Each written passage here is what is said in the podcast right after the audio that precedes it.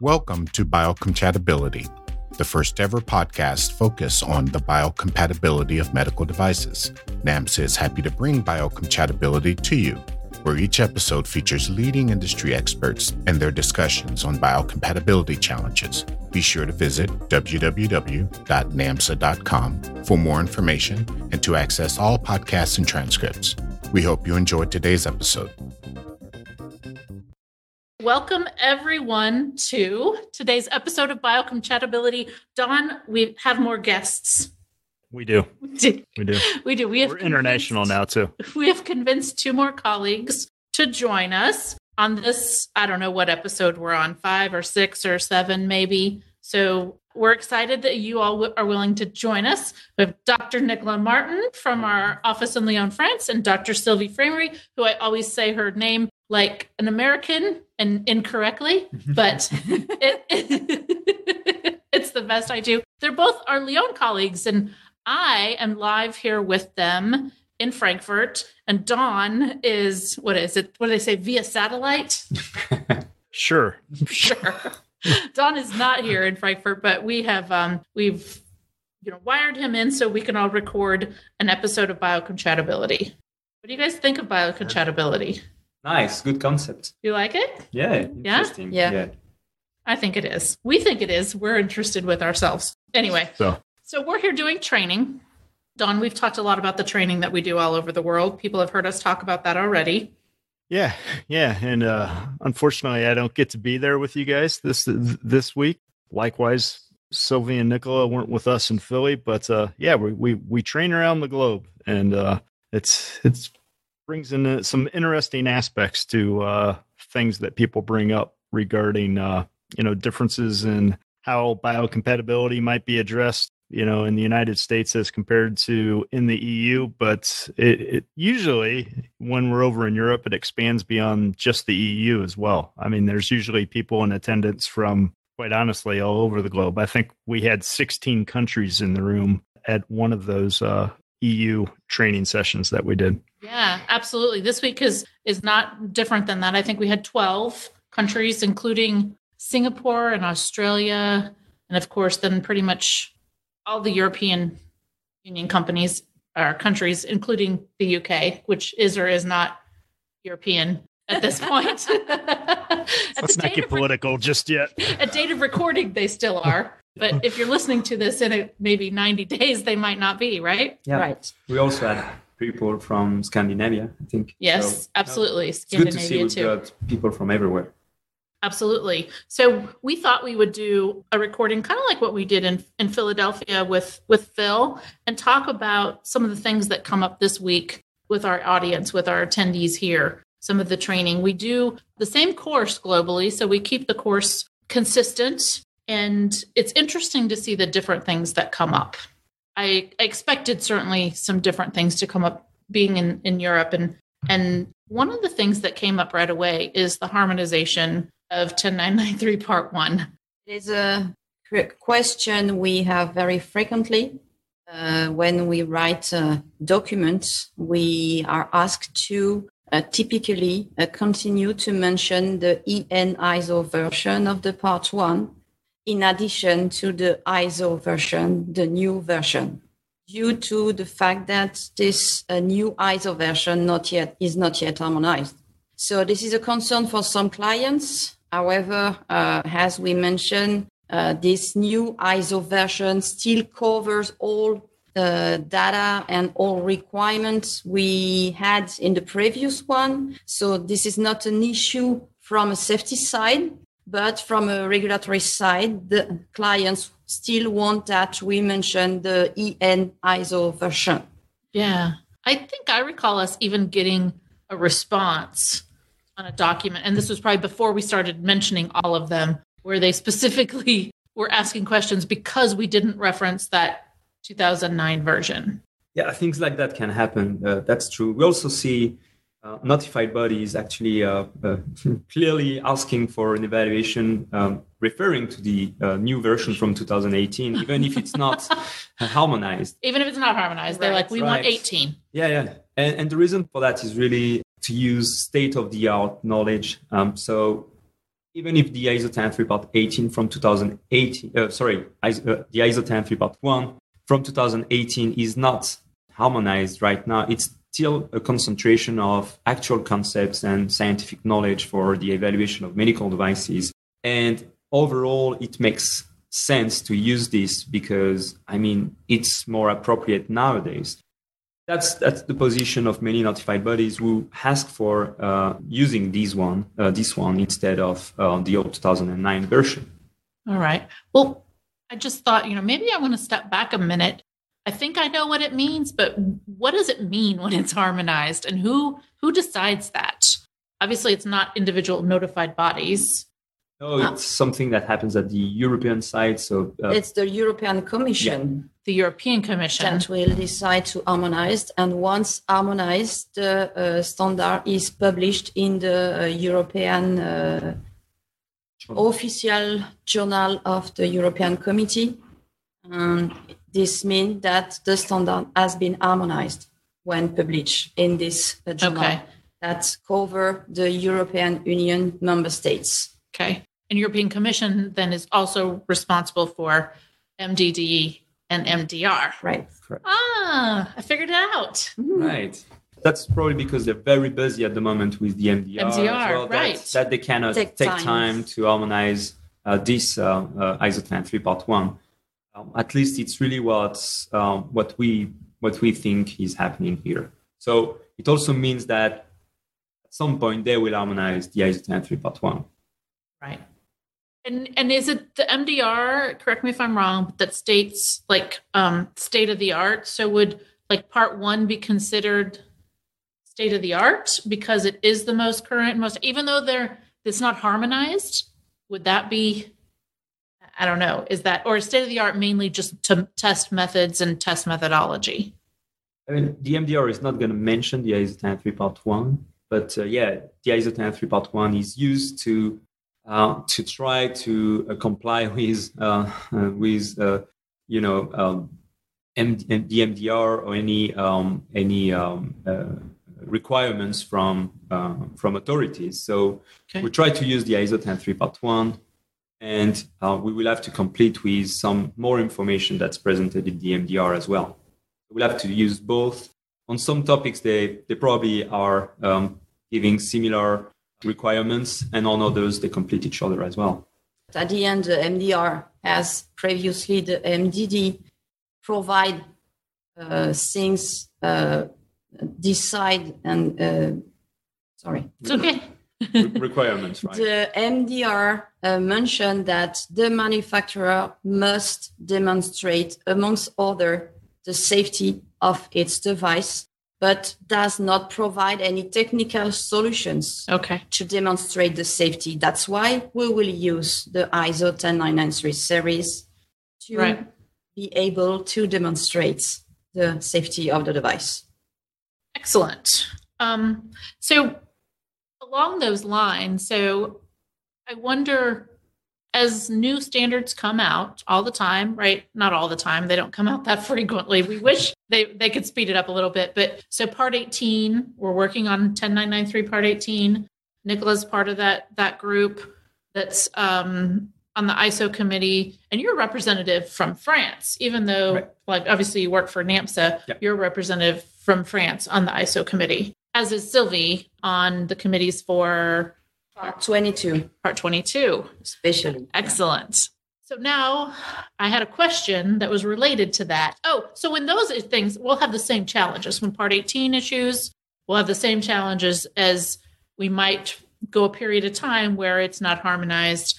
And so there'll be the 2005 version versus the 2018 version, and probably having to reference both of them, which there are some drastic changes coming, ideally, Yes, exactly. I mean, the uh, the ISO 103 part 18 is now in uh, FD, so final draft draft ISO standard.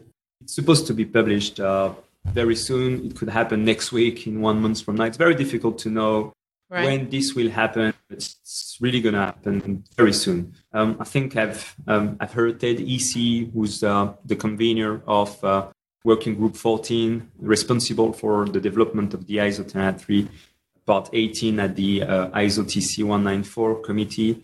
he said he said that it is expected to be published at the end of 2019 or early beginning of 2020. So even him doesn't know precisely. Right. And it's going to happen in the next months for sure.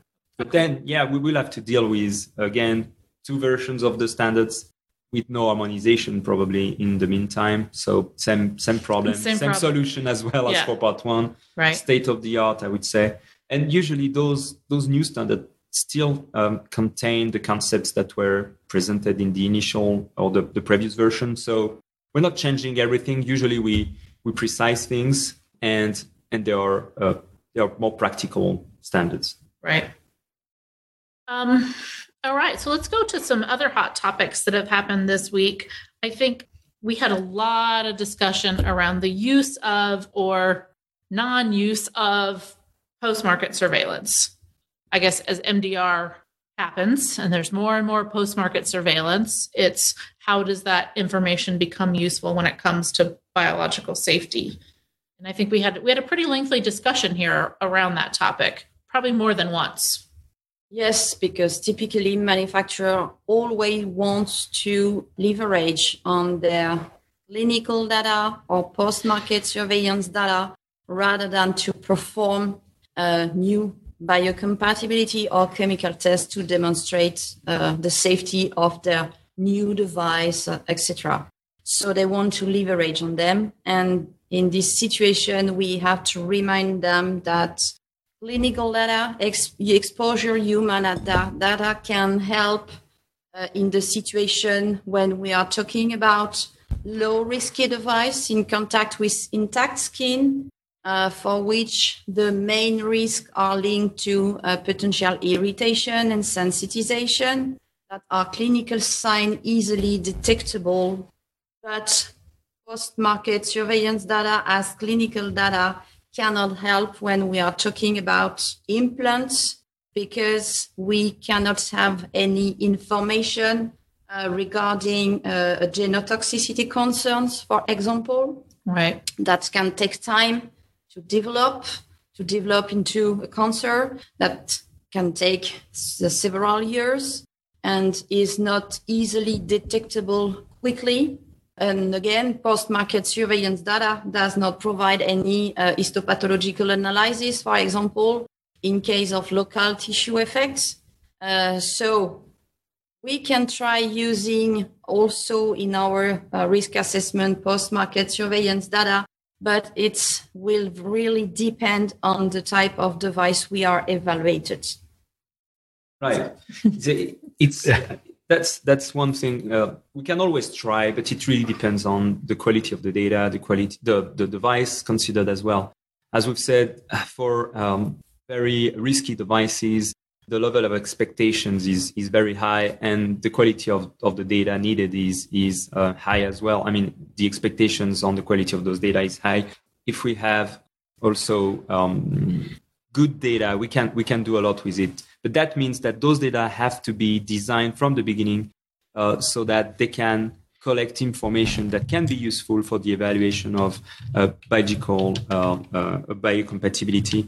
Just knowing that a certain number of devices were sold uh, in a period of time and that there were no uh, feedback about biocompatibility problems is not enough to No. show that there is no issue. It just sa- it just tells us that nobody has complained about it, but it's it's it, we have to have better information, uh, more precise data to um, to cover biocompatibility um, uh, endpoints.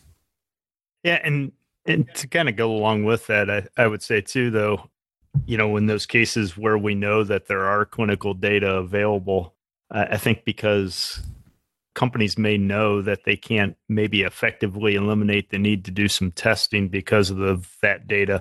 In some cases, I've seen companies actually just say, "Well, let's not even include it in the evaluation." So I, I don't know if Sylvie and Nicola, if you've if you've seen that, but I- think if it if we know the data are out there, I think we also to be in compliance with the standard have to at least look at the data for what they're Yeah. telling us or not telling us. Again, it might be quality, very very qualitative evidence of safety, but nonetheless, the the standard does tell us to at least consider it in our evaluation. All right. Yeah, for sure. uh, you know, I think that that's going to continue to be a question that we get to continue that that folks. I mean, honestly, companies are going to want to be able to use more of that data, and and it's hard to realize that maybe it's not as useful. We had a rather long, lengthy discussion in the last podcast with Dr. Smeraldo about this same topic. And I tried to give him some examples of what about this? What about this? He kept shooting me down. So I've realized it's just not very useful. yeah, not easy to use. Yeah. yeah, for sure. So what about um we had a lot of questions this week too about extractions and extraction conditions even on biological safety and you know we've done a whole episode on part 12 where we talked about extractions but Sylvie, maybe you can, you know, give some advice on customers that are trying to do testing somewhere when they have to choose those extraction conditions for biological testing. Obviously, your laboratory and your study director can help you. But I mean, do we sit down and read part 12? Is that useful or? Part 12 is useful, uh, notably for biological tests but uh, depending on uh, the category of the device, we may not apply exactly the same extraction condition. And also, depending on the market, uh, we will not also uh, use the same extraction condition. And uh, the typical example is for the cytotoxicity test. Yeah, that for sure. need to be performed at 37 degree for 72 hours uh, for prolonged and long-term device for the US markets. That is in, not reported in the part five discussing cytotoxicity, neither in the part 12 discussing the extraction condition. So we have to uh, take into consideration the markets, but uh, for all the tests, uh, typically uh, for at least biological tests, uh, we used to use the uh, 50 degrees uh, for 72 hours extraction condition to prepare the extracts. Yeah, that's that's uh, that sounds like a reasonable um, set of conditions to use for most extractions. Um, I think that to add to that, in the chemical characterization, but uh, that's also um, true for other other testing, uh, all the biological tests something we want to to make sure of is not to degrade the device as well. So yeah. we can try also other uh, conditions, and we also have to try sometimes different uh, extraction vehicles. Feasibility studies are are very uh, interesting, very important to be conducted to select the most appropriate um, extraction vehicles and eventually temperatures uh, if uh, if we we, st- we see degradation. So usually 50 degrees 52 hours is uh, is a, is good but there might be situation where you will want to reduce the temperature uh, if needed based on the observation in a feasibility study mm-hmm. yeah i don't know i mean from nicola and sylvie if you have ever had a, a notified body or regulator in the eu uh, question or challenge the use of what appears to be a standard extraction condition presented in part 12 but because the extraction is so short say 70 degrees c celsius for hours or 121 for an hour those two extraction conditions be questioned because just the duration of extraction is is so short. You've ever heard that from a eu perspective? I've, I've definitely seen it the states before, at least questioned. I don't remember um, such things, but I think in Europe try to use more the 50 degrees, 72 hours um, conditions, at least for for biological testing. I, I don't think I've ever seen for European uh, dossier um, any use of 70 degrees, no. 24 hours for biological testing. I'm not talking about cytotoxicity because obviously those conditions right. would not be appropriate but, but really for the preparation right. of extracts for other uh, in, in vivo uh, testing for example in chemical characterization this is where we we've already used 70 degrees 24 hours uh, but we since several years uh, as i would say we've, we've seen 50 degrees 72 hours being used also uh, on the chemical side so i haven't seen notified bodies challenging 70 degrees 24 hours. I've seen them 50 degrees 24 hours, even for chemical characterization, and even in the context of exhaustive extraction. But that that would make more sense if you if you look at part 12 because this set of conditions isn't present uh, right. in part 12. So that was really the origin of the of the concern. Me neither. I do not have any example of notified body asking for higher temperature, for example. Neither example where uh, a device, an implant device, uh, was evaluated using 37 degrees and the notified body is asking for at least 50 degrees. I only see this situation from US FDA, yeah. never from notified body up to now. Okay. Yeah, and just to finish on that, the the, the 121 for one hour, I've just never seen um, this being used. Um, not a lot could tolerate that. Not a lot. Yeah, probably only a, metallic device. A pure metal, right? Yeah, yeah so that's Plain probably metal. the reason, actually. Yeah, but uh, I don't. I mean, it's it's certainly not something that that is commonly used. You're right. It's, it's just the only reason. Well, I won't say the only reason, but one reason it was fresh in my mind is because I saw a polymeric device this week that was extracted at 121 for an hour, and those data were being considered for submission to, uh, you know, a, a regulator. And in the EU, there were some. No, it was in, here in the states. Okay. There were some other issues with the data but that was one of the pieces that made me just a little nervous because there's, there's always data issues. there's some data issues, and it wasn't like test methodology issues. It was just like what was Speaking tested, data that issues, sort of stuff. Don, we've had this discussion, and Nicola and I had this discussion. I think it was Monday about um, aging and aging samples and performing biocompatibility it came up in mm-hmm. the audience um, and and whether or not we should be doing biocompatibility after aging and i believe it's based on something that's in is it either in it's in part one. Yeah it's in part one right? Yeah, yeah it yeah, mentions yeah. you should do it for the lifetime of the device or something.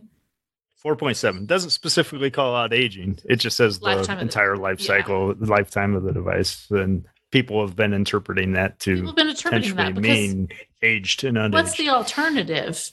If an implant's supposed to stay in the body for 10 years, how do I do biocompatibility after 10 years?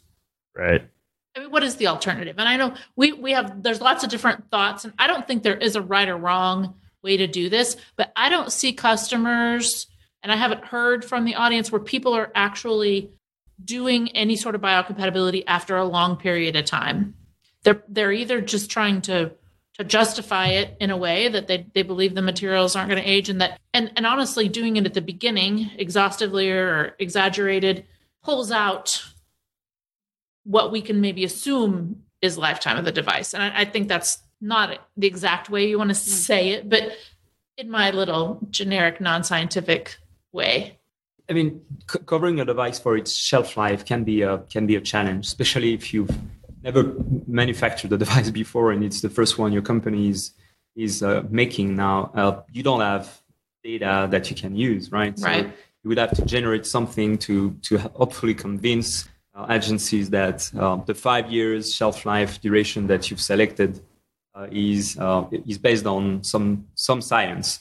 So in, in that situation obviously um, maybe accelerated accelerated aging is the only option, or uh, at least uh, one of the only options you have to to try to obtain some some data, and you can you can try to do that uh, and do some at least limited a uh, number of maybe biological uh, and also chemical. Yeah, I was thinking chemical testing. characterization. Maybe right, that that is one that of the great help, ways to deal with help. this the only thing is you have sometimes also to be cautious about what what happens during this uh, uh yes. uh, aging process usually yes. you use elevation of temperature for a certain period of time uh, you also um, uh, change the humidity uh, the device is exposed to you so, drop them you shake them you rattle right, them you exactly. do all kinds so, of stuff so all those things can um, hopefully really accelerate accelerate the the age of the sample the way time um, during the real shelf life will do it,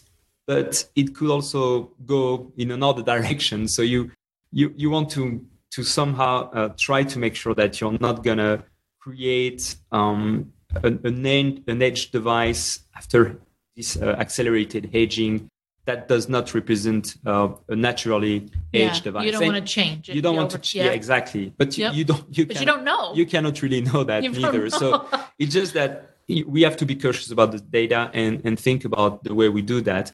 Obviously, if you have, uh, if you're in another situation and we're not considering um, the, the, the case of a, a new company making its first device, and you're in a situation where you're changing something on a device, for example, or you already have existing data from previous devices using Yeah. similar manufacturing, maybe also uh, exactly identical uh, materials, then here you certainly can leverage on the experience you have uh, and previous um, shelf life, real shelf life uh, data that you might have to um, to help in the selection of um, the duration of shelf life for this new device because you have data. So many different situations here again. Yep. Have you, have you, Nicola, Sylvie, have, have you had a, uh, again, a, a European regulator ask questions about or have a deficiency related to that specific clause in the new version of the standard as of yet? Yes, yes, we've seen that. We have seen uh, some comment from a notified body uh, asking uh, the manufacturer regarding uh, the sustainability uh, of the biocompatibility of its device at the end of its shelf life. But it was a comment that we received before the release of the part, the new part one. Oh, interesting. So it's just to uh, this just illustrate that this new principle that we have in the current part one are not new concepts. It is just that now it is mentioned in the part one, but it's not a new concept. It's something that Right. the manufacturer has to demonstrate uh, at least until the shelf the, the end of the shelf life of its device. Yeah. Excellent. I, I, I think it just is one of those things that I don't know that you, well, it would seem logical that you can't ignore it because it's in the standard, but yet number of different ways that one could address it or be asked to address it can can vary. I mean, so far in the last year, I've seen everything from just test a fresh device for biocompatibility, test a fresh device and a device after accelerated aging for biocompatibility, and test only a device after aging for biocompatibility. Um, I've I've, Wow. I've I've seen all three of them. Streams. Yeah, I Yeah. think it's open to interpretation. Yeah, especially if you don't say anything about it. Yeah, you got to address it one way or another, right? Yeah. Well, I think you know we're about it, uh, uh, our time here tonight, and we will. Uh, Don, we are. We're going to wrap up, and we're going to go uh, have a beer. I'm going to have lunch instead. You're going to have lunch instead. You could have a beer in about six hours. exactly. Uh, but anyway, yeah, thank you all so much for for being willing to to do this with us and joining us. And well, as things happen and as things change, we want to definitely have you back and and we'll do some more Yep. Fun stuff and and do more episodes. I do want to give a, a URL to the listeners if you want to learn more about the medical device regulation, in particular, some tools and and uh, information that we we can share with you. You can go to www.2.namsa.com slash MDR. We have a whole list of resources on our website, and that link will get you right to that. That's www.2.namsa.com slash MDR. And I think this about wraps it up for this episode of Biocompatibility, Don. All right. Yeah. Yeah. Very nice to, like I say, have our our colleagues over in Europe to to join us. It's always good to have others, and and hopefully we'll do it again. Thank you. Yeah. Do you guys want to say something in French that Don and I can't understand so that uh, you can make fun of us? No, we won't have fun of you. Merci à, à tous pour votre attention. Ah. That's it. okay. Well, thank you all very much for listening, and we'll check you out next time on our next episode of Biocompatibility. Thanks for listening. If you enjoy biocompatibility, we'd love for you to subscribe, rate, and give a review on iTunes or your favorite podcast store. For free resources and material, remember to visit www.namsa.com slash resources slash podcast.